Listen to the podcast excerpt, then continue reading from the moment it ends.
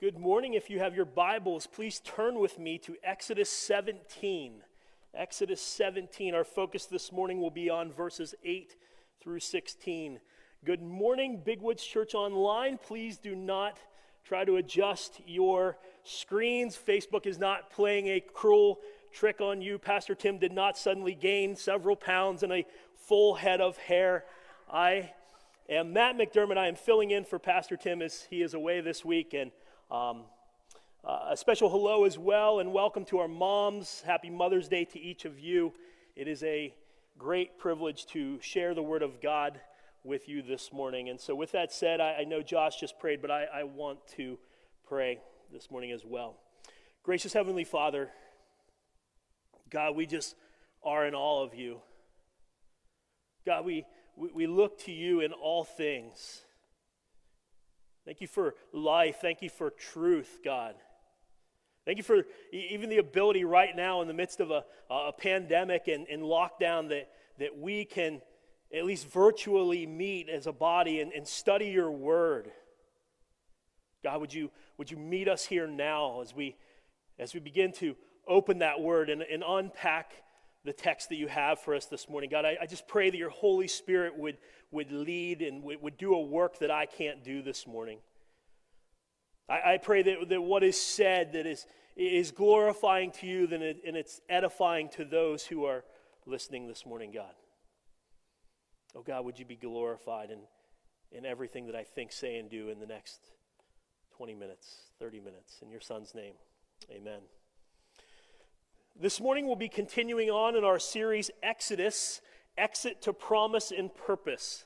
And just in way of review, we've been following the Israelites from the, the beginning of their journey, from the beginning of their, their story where they were in bondage in Egypt. And the Israelite leader Moses says to Pharaoh, he says, Let my people go.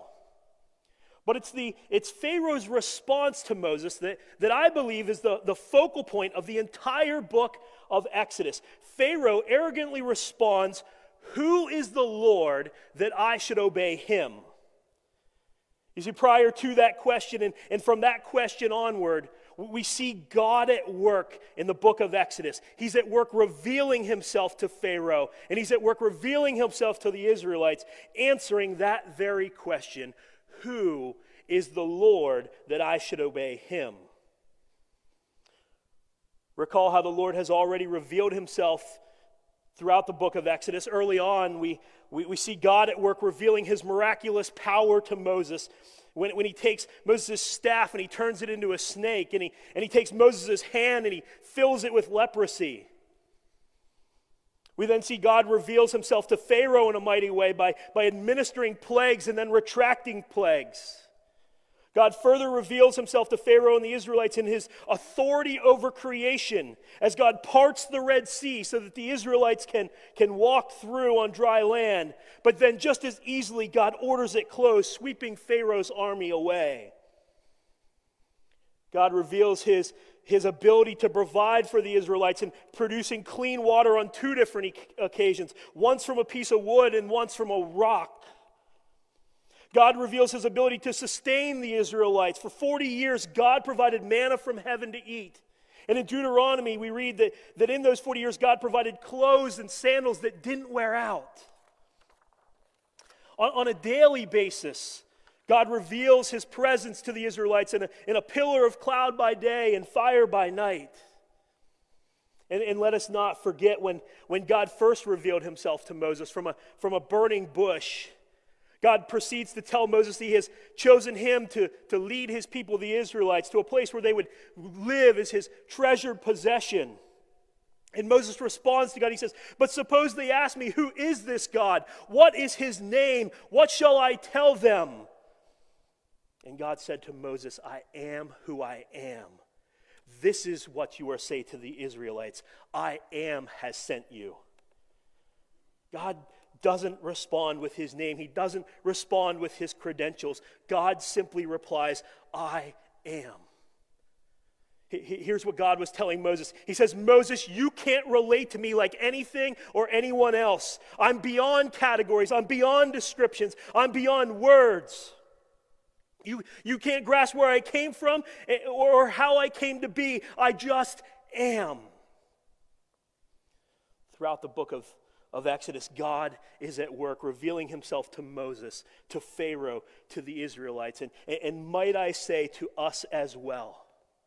For, for we must also answer that question for ourselves this morning Who is the Lord that I should obey him? And so, with that introduction, let's go to our text this morning Exodus 17, verses 8 through 16. Beginning in verse 8, it says Then Amalek came and fought with Israel at Rephidim. So Moses said to Joshua, Choose for us men and go out and fight with Amalek. Tomorrow I will stand on top of the hill with the staff of God in my hand. So Joshua did as Moses told him and fought with Amalek, while Moses, Aaron, and Hur went up to the top of the hill. Whenever Moses held his, his hands up, the Israelites prevailed, and whenever he lowered his hands, Amalek prevailed. But Moses' hands grew weary. So they took a stone and put it under him, and he sat on it, while Aaron and Hur held up his hands, one on one side and the other on the other side. So his hands were steady until the going down of the sun, and Joshua overwhelmed Amalek and his people with the sword. Then the Lord said to Moses, Write this as a memorial in a book and recite it in the ears of Joshua, that I will utterly blot out the memory of Amalek from under heaven. And Moses built an altar and, and, and called the name of it, The Lord is my banner, saying, A hand upon the throne of the Lord. The Lord will have war with Amalek from generation to generation. Surely you have heard the expression, when it rains, it pours. Some of you might be in a rainy season right now, and it, and it has nothing to do with the weather. You're stuck at home and the kids are off the hook and your, your last Zoom meeting crashed and, and the laundry's piling up, but the, the washing machine is broken and you can't go to work, yet the bills keep pouring in. And, and everywhere you turn, it's just seemingly more bad news. All of us have been there when, when seemingly nothing goes right and everything goes wrong. Just one bad thing after another. When one trial ends, another begins. If that's you this morning, then, then I want you to know that you have company because that's exactly what God's chosen people, the Israelites, are experiencing in our text this morning. For, for 430 years, they lived in, in bondage of Egyptian slavery, where they were forced to do hard labor. Then, in being rescued, they're pursued by Pharaoh's army. They escape through the Red Sea only to find themselves wandering in a dry desert where there's no food, there's no water, and they're hungry and thirsty. And we know that those conditions must have been bad because they desired to be back in slavery again. even the back-breaking bondage of the Egyptians looked good to them. And some of you, some of you know that feeling well because you've been experiencing forced time together with your family for the last two months. For, for two months, you've been confined to this small space with stir crazy children, and you've gotten to know your spouse better than you ever thought you knew you could or would. And, and you're about to go out of your mind if this lockdown doesn't last even one more moment. And, and in that moment, how many of you have thought, or how many of you have even maybe just verbalized this statement I'm ready to go back to work? Bring on the 10 hour days. I don't care. I don't care if I'm overworked and underpaid. I just got to get out of here. That, that was the thought of the Israelites, but multiplied by a 100. If we only had died by the Lord's hand in Egypt, at least there we sat around pots of meat and ate all the food we wanted, but you've brought us into this desert to starve to death. Really, Moses, you brought us up out of Egypt so that we and our children and our livestock would die of thirst? I mean, come on, Moses. Is the Lord among us or not? Is the Lord among us or not? That was the question that the people of Israel tested the Lord with at the end of our text from last week. And so, if we want to get a full understanding of our passage this morning, we really need to go back up and just prior to verse 8 and recall the question at the end of verse 7 Is the Lord among us or not? Recall that that was the question. That was the verse that Pastor Tim last week said that truly revealed the heart of the Israelites. Perhaps this question has been one that has revealed your heart as well. When, when life doesn't go your way, When you're in that, that rainy season and it's just one bad thing after another. When, when you have all the problems but none of the answers, who do you blame? Who do you question? Where are you, God? I don't think the Lord really cares about me, or I, or I wouldn't have lost my job. I don't think the Lord really loves me, or I, I wouldn't have been diagnosed with cancer. God, I don't think you're really in this because life just really stinks right now. These are, these are some really heart wrenching questions that, that cut straight to some deep struggles we have for the faith. But, but, what I, I, but what I hope to bring out in our text this morning is that the answer to each of those questions finds their end in one person, Jesus Christ. And the answer to those questions is a resounding yes. The Lord is among us. He does see, and He does care, and He does love us. This morning, I have three points that I want to share with you from our text, through which I believe God will once again answer the question from last week Is the Lord among us or not? The title of my message this morning is A Sword, a Staff, a Banner. And, and so I, I want to spend our time this morning focusing on these three object lessons from our story. But first, we need, we need to, uh, a bit of background information. We, we see here at the beginning of our text, we learn that the Amalekite army came and they attacked the Israelites at Rephidim. And there are a few things we need to understand about the Amalekites. First of all, the Amalekites were a nomadic people who took their name from Amalek, who was a grandson of Esau. You, you might recall from Scripture that, that uh, the Amalekites continue to resurface time and again in conflict with Israel. From the first attack we read about here in Exodus 17, through, through the time of, of Saul and David in 1 Samuel, and, and even as late as the time of Esther, at the time at the end of the Old Testament period, the, Amal- the Amalekites keep resurfacing. Throughout Old Testament history, the Amalekites were at war with God's chosen people. Secondly, we must understand the nature of this attack. The, the, Amalekites engaged in the war against the Israelites in a very cowardly way. You see, this was no ordinary military battle, the, the attack was unprovoked. The Israelites did nothing to warrant such an attack, and worse still, the Amalekites ambushed the Israelite army from the rear. They, attacked them from the back of the pack. Who, who, would be at the end of such a massive group of people? Old people, and children, and pregnant women, and crippled people, and the sick, and the weak, and the weary. We, we, we don't have to speculate. We get, we get to read about this attack in Deuteronomy 25. Listen as I read Deuteronomy 25, 7 through 19, 17 through 19. Remember what Amalek did to you on the way as you came out of Egypt. How he attacked you on the way when you were faint and weary and cut off your tail, those who were lagging behind you, and he did not fear God. Therefore, when the Lord God has, has given you rest from all your enemies around you in the land that the Lord God is giving you for an inheritance to possess, you shall blot out the memory of Amalek from under heaven. You shall not forget. The Amalekites were, were vicious, wicked people. They, they had no fear of God. And in fact, it was quite the opposite. They, they preyed upon the most helpless of God's chosen people. You, you begin to get, get a better understanding of of why God deals so severely with them throughout Scripture. So much so that in the conclusion of our story, we read in verse 14, God says, I will utterly blot out the memory of Amalek from under heaven. God says, I'm going to wipe out that entire group of people. And so, to this end, Moses, he, he appoints a man by the name of Joshua to respond to this attack from the Amalekites. And, and we know nothing else about Joshua at this point. Later, we'll know much. In fact, there's, a, there's an entire book of the Bible that bears his name. And, and we'll come to find that Joshua is Moses' right hand man, he's, that he will be Moses' successor, that he's the, the and captain of the Israelite army. But right now, we know nothing about Joshua. He's simply a man whom, whom Moses appoints to defend Israel against the Amalekites. Verse 9 says So Moses said to Joshua, Choose for us men and go out and fight with Amalek.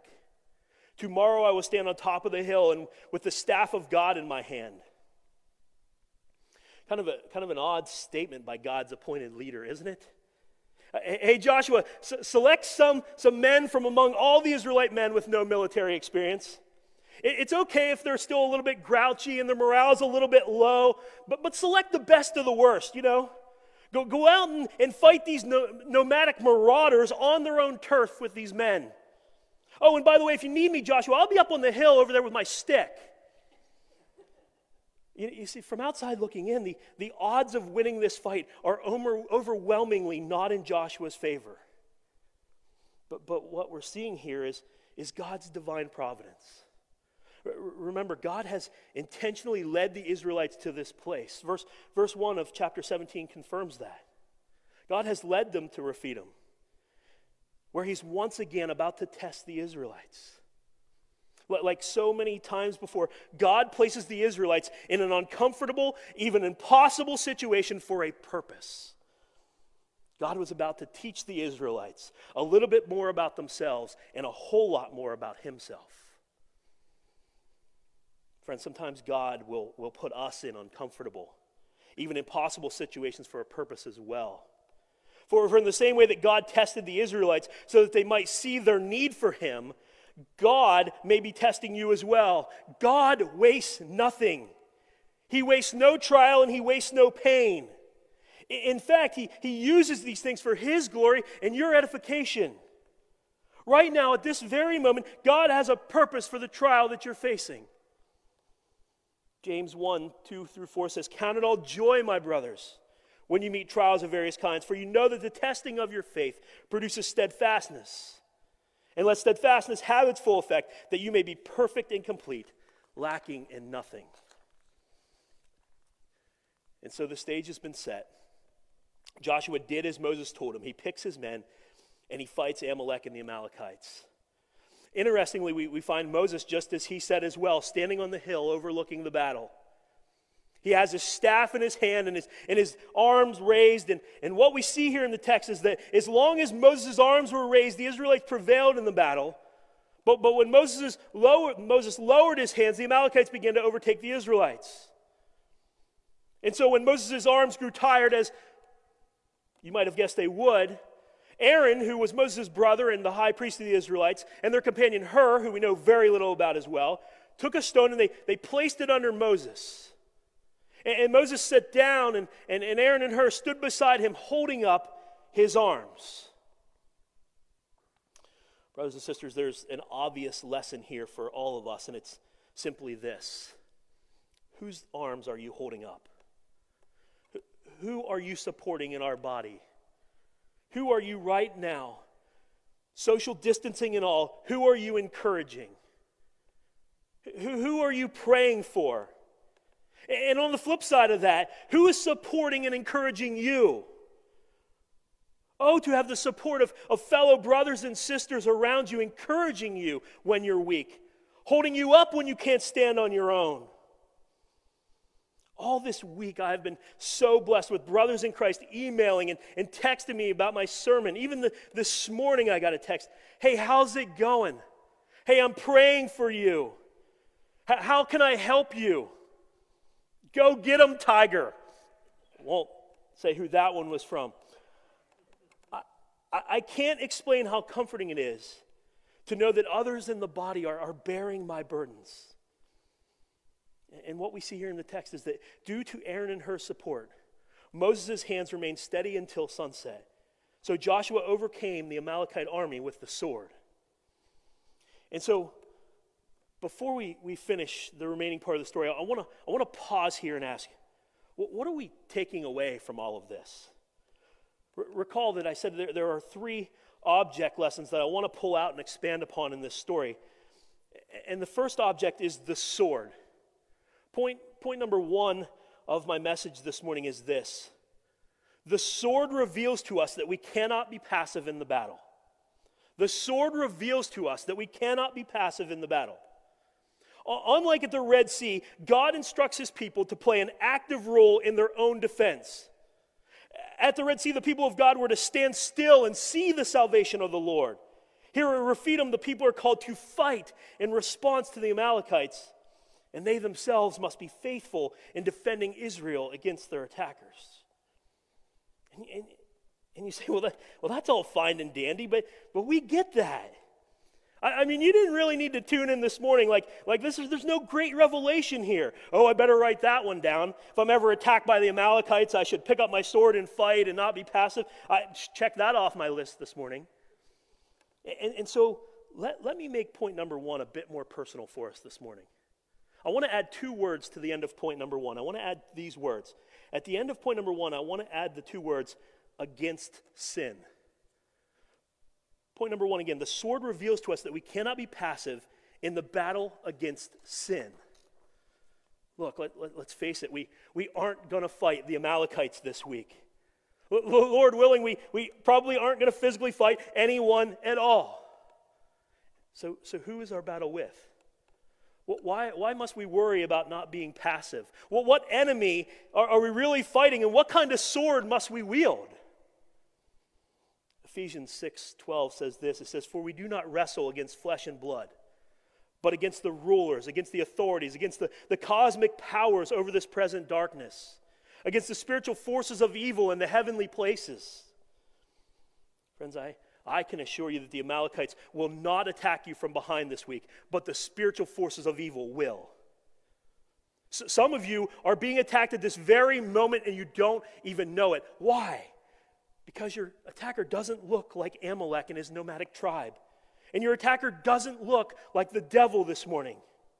Your, your attacker is more subtle than that. Your attacker looks like doubt and fear. Your uh, attacker uh, looks like stress and anxiety. your attacker looks like lust. Your attacker looks like greed. Your attacker maybe looks like pride or, or anger. Your attacker looks like sin. Friends, at this very moment, there is a, a spiritual battle raging for your souls, and it touches every area of our lives. It touches our, our families, our relationships, our church, our work, our schools, our neighborhoods. And we need to understand that there's no part of our lives over which the adversary doesn't want to exercise influence over us. Every single day, there's a battle raging in how we spend our time, how we spend our money, what we look at on our phones, how we talk to our spouses, how we obey our parents, what we do when we think no one's looking. In every single aspect of our lives, in every moment, Satan wants to wreck your character. He wants to destroy your relationships. He wants to steal your purity. He wants to compromise your integrity. He wants to destroy your marriage. He wants to reign in the hearts of your children. We are involved in a spiritual war all the time. Just, just think about the many references where the Bible talks about our lives. Just, just jot these down. I'm going to go through them rather quickly, but you can just jot down the reference and, and check them later. Hebrews 12 4. Hebrews 12:4 says, "We're in a constant struggle against sin." 1 Peter 2:11. 1 Peter 2:11 says, "We're in a war within our souls." Jude 3, Jude 3 says, "We're contending for the faith." Philippians 1:30 says, "We're, we're struggling for the gospel." In both 1 Timothy 6:12 and 2 Timothy 4:7 it says, "We're fighting for the faith." And, and these are just a sample of how the Bible describes our everyday lives. We, we sometimes think that, that spiritual warfare happens when there's something out of the ordinary going on, but, but in reality, your involvement in, in, in spiritual warfare and my involvement in spiritual warfare began the day we were born. And, and we can't ignore this war. The, the Bible doesn't say ignore the devil and he'll flee from you, it says resist the devil and he'll flee from you. James 4 7. Friends, if, if we try to avoid this war, if we try to just sit back in a, a lazy, apathetic, comfortable Christianity, pretending like there is no struggle to be had or war to be fought, then we will not stand. Fortunately for us, in the same chapter from which I read, For we do not wrestle against flesh and blood, but against rulers, against authorities, and against the cosmic powers over this present darkness, against the spiritual forces of evil in the heavenly places. Just prior to that, we read this Ephesians 6 10 and 11 says this Finally, be strong in the Lord in the strength of his might. Put, put on the whole armor of God that you may be able to stand against the schemes of the devil. I don't have time this morning to, to go into Ephesians 6 and unpack all of the armor of God, but I will say this much. There is one offensive weapon that we have, only one offensive weapon at our disposal, and we find it at the end of verse 17. It says, The sword of the Spirit, which is the Word of God. We've got to be in the Word of God if we're going to combat this spiritual war. We've got to be in the Word of God if we're going to fight the spiritual battle. We can't be passive in that. We can't be flippant in our daily quiet time and Bible reading. And so, just to bring point number one to completion, I'll say this if the sword reveals to us that we cannot be passive in the battle with sin, then we must wield the only sword that we have at our disposal. That is the sword of the Spirit, which is the Word of God. Object lesson number one, the sword. Object lesson number two, the staff. Point number two, the staff refocuses us to God's power and presence in the midst of the fight. The staff refocuses us to God's power and presence in the midst of the fight. As we mentioned earlier, isn't it interesting that Israel's number one man is sidelined during this battle? He's reduced to standing on a hill and, and raising his staff heavenward. But, but as we read on, we, we see just how crucial Moses and his staff were to the victory. This was the, the same staff that Moses used to deliver the Hebrews from Egypt. It, it, was the same staff that Pastor Tim talked about last week that, that struck the rock at Rephidim. You see, the, the staff is both a symbol of, of the power and the presence of God. It's a, a physical sign of the might that God wields on behalf of Israel. The lifted staff served to, to bolster the faith and encourage the feel, fearful hearts of Israel as they warred against the Amalekites. Let's make no mistake about it. This, this was not a magic staff in any way, and nor was Moses' posture somehow lifting up magical prayers. The staff simply refocuses the Israelites' attention to where it needed to be on God.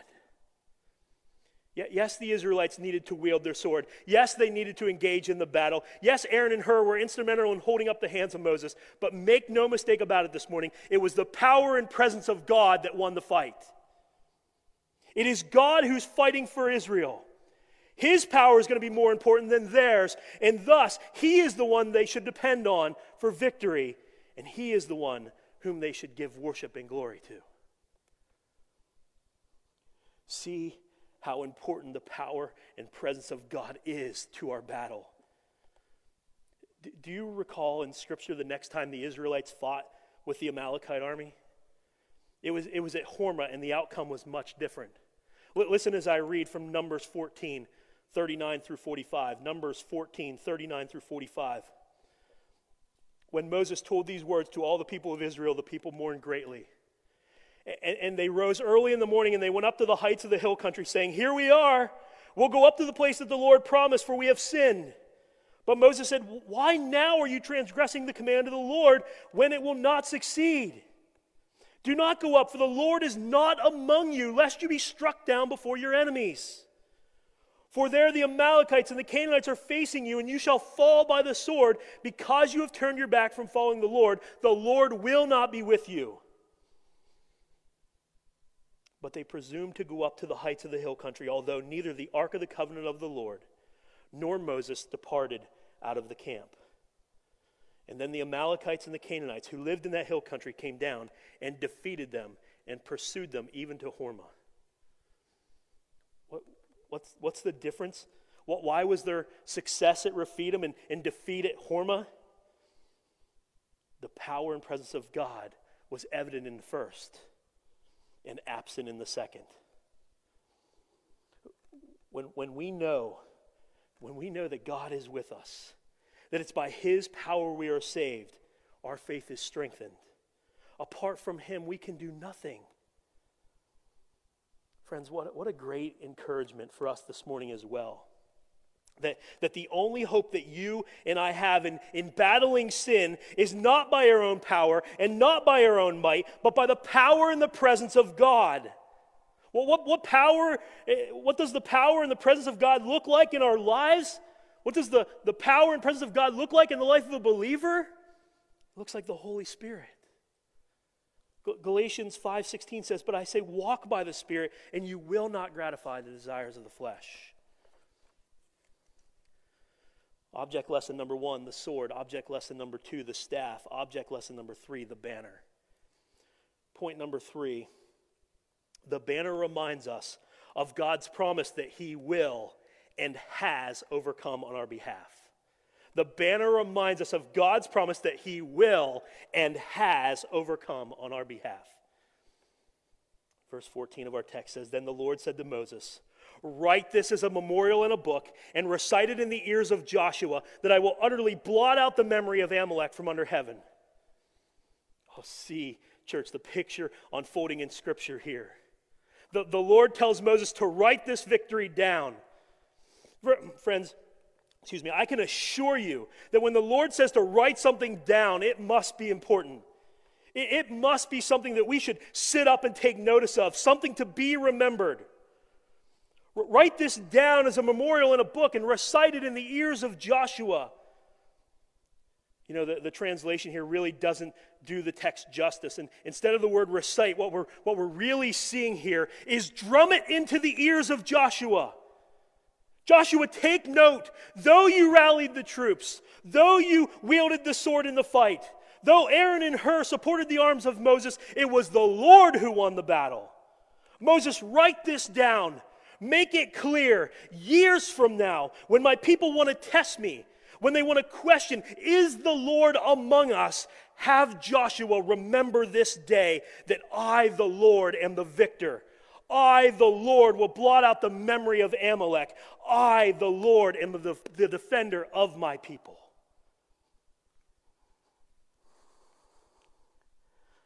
Reading on in verse 15, and Moses built an altar and called the name of it, The Lord is my banner, saying, A hand upon the throne of the Lord. The Lord will have war with Amalek from generation to generation. The, the, the, Lord is my banner. Perhaps when you read this, your mind goes to the first place that mine did when I read it. When I hear the word banner, I think of a, a high school gymnasium adorned with banners on the walls. The, these flag like signs are draped all around gyms, and they, they denote like conference championships and undefeated seasons and school records and, and state championships. And, and even to this day, when I, I travel to away volleyball matches with my daughter, my, my eyes are immediately drawn to the banners on the wall of these opposing schools. And what I do, I often look at the opposing team. I look specifically for volleyball banners because I want to know what kind of trouble we're in that night. You, you see, when, when you see a banner and it's full of winning seasons and state championships and all these dates, you know that that program has a storied tradition in those respective sports. The, the, the, reputation of the current team is preceded by those who have, who have gone before and who have dominated. And, and as silly as it seems, it, it almost gives the home team a psychological edge when their banner is full of years of tradition and success. You want to see our credentials? You, you want to see what we're all about? Look at our banner, see our successes, get a taste of what you're about to mess with. If that's what you are thinking when you see banner here in the text, then you aren't that far off. You, you, see, a banner in ancient times was basically a flag or a standard that, that bore the insignia of a king and his army. It, it denoted the strength and the majesty and the splendor of this king and his army who rode under that banner. Furthermore, when the, when the banner was flown, it would serve as a rallying point to gather the people together. It would be a call to assemble the army. When the banner was lifted up, all those who chose to ride under that banner would then identify with everything that the banner symbolized. To, to ride under a certain king's banner meant that you served under this king and that you were part of his strong and majestic army. And so when, when Moses builds an altar, and he names it Jehovah Nissi. The Lord is my banner. He is declaring that God is the banner that waves over his people. God is the standard of his people. Get this, it doesn't say that Moses was waving some banner or carrying some flag with God's name on it. That isn't what the text says at all. The text says, The Lord is my banner. A hand upon the throne of the Lord. The Lord will have war with Amalek from generation to generation. No, no longer would there be need to ask, Is the Lord among us or not? God is the flag who rallies and protects his chosen people. And anyone who chooses to lay a hand on those under that banner chooses to do so by their own demise. To, to declare war on God's chosen people is to declare war on God himself.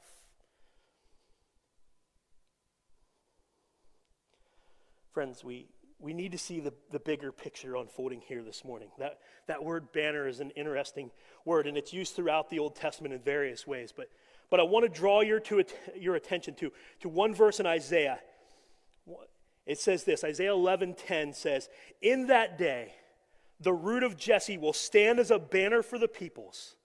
The nations will rally to him, and his resting place will be glorious. I'll read that again. In that day, the root of Jesse will stand as a banner for the peoples.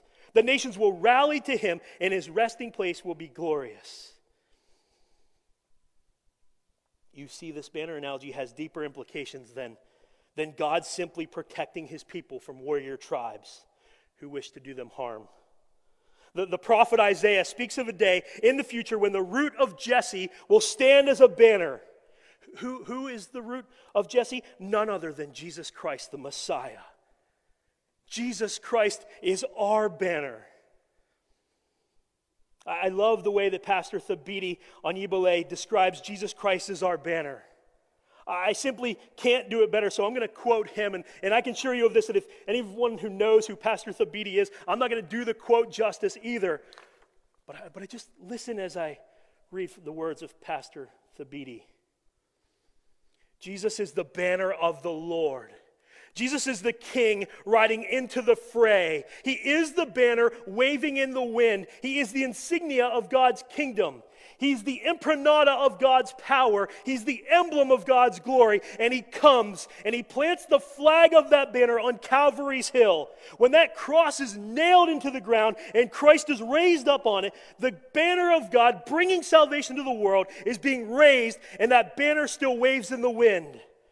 Christ is the banner of God and he fights the battle of his people. And most supremely, he fights the battle against the evil one. He fights the battle against the wicked one. He fights the battle against Satan and all of his minions. He crushes Satan. He crushes death. He crushes sin. He removes the judgment of God against the world for its sin. And he stands now as the flag calling the nations, Come to me, gather, assemble. The banner has been raised. Salvation has come. Christ Jesus is that banner banner that Moses spoke of. He is the banner which is the root of Jesse. He is that banner that saves men and calls men onto the glory of God.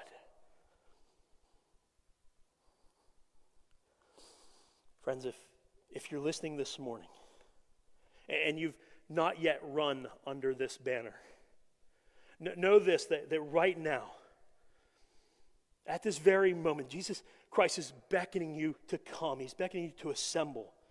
We read eh, where Jesus himself says in John 12 32, He says, And I, when I'm lifted up from the earth, will draw all people to myself.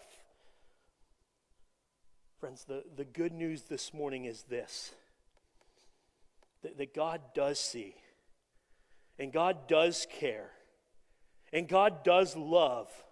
You, you say, How do you know? Because God gave his own son for us.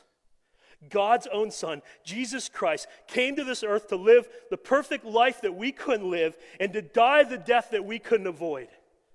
And on that cross at Calvary, Jesus Christ took all of your sins and all of my sins, and in bearing those sins, the wrath of God that was due us is poured out on him.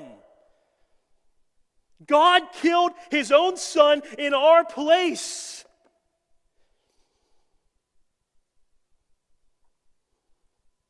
The righteous for the unrighteous, the just for the unjust. Jesus took our death that we might gain his life. But praise God that the story doesn't end there because three days later, even death could not hold him. Our Redeemer lives. We serve a risen Savior. Who, who is this God that I should obey him? He is Jesus Christ the Messiah. Some will trust in horses, some will trust in chariots, but we trust in the name of the Lord our God. Let's pray.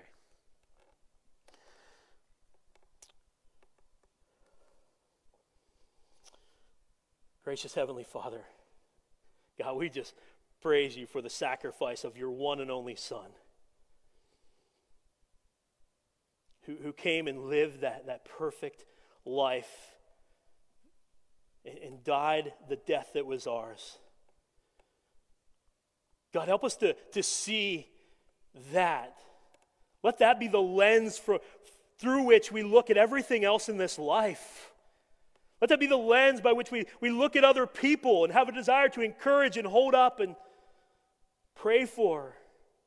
Let that be the lens through which we, we look at sin in our lives, God. Let that be the lens through which we, we have a desire to dig into your word and have quiet time. Oh God, not that we could ever repay you, not that we do it in some kind of legalistic way, God, as if we could ever earn our salvation, we, we know we can't. Forgive us for trying where we do. But God, that, that we would see you, the risen Christ, as supreme. And that we would run under that banner. And there we'll find a God who loves us and cares for us and protects us. God, we thank you for your word. We thank you for truth. We thank you most of all for your Son. To him be the glory. In your Son's name, amen.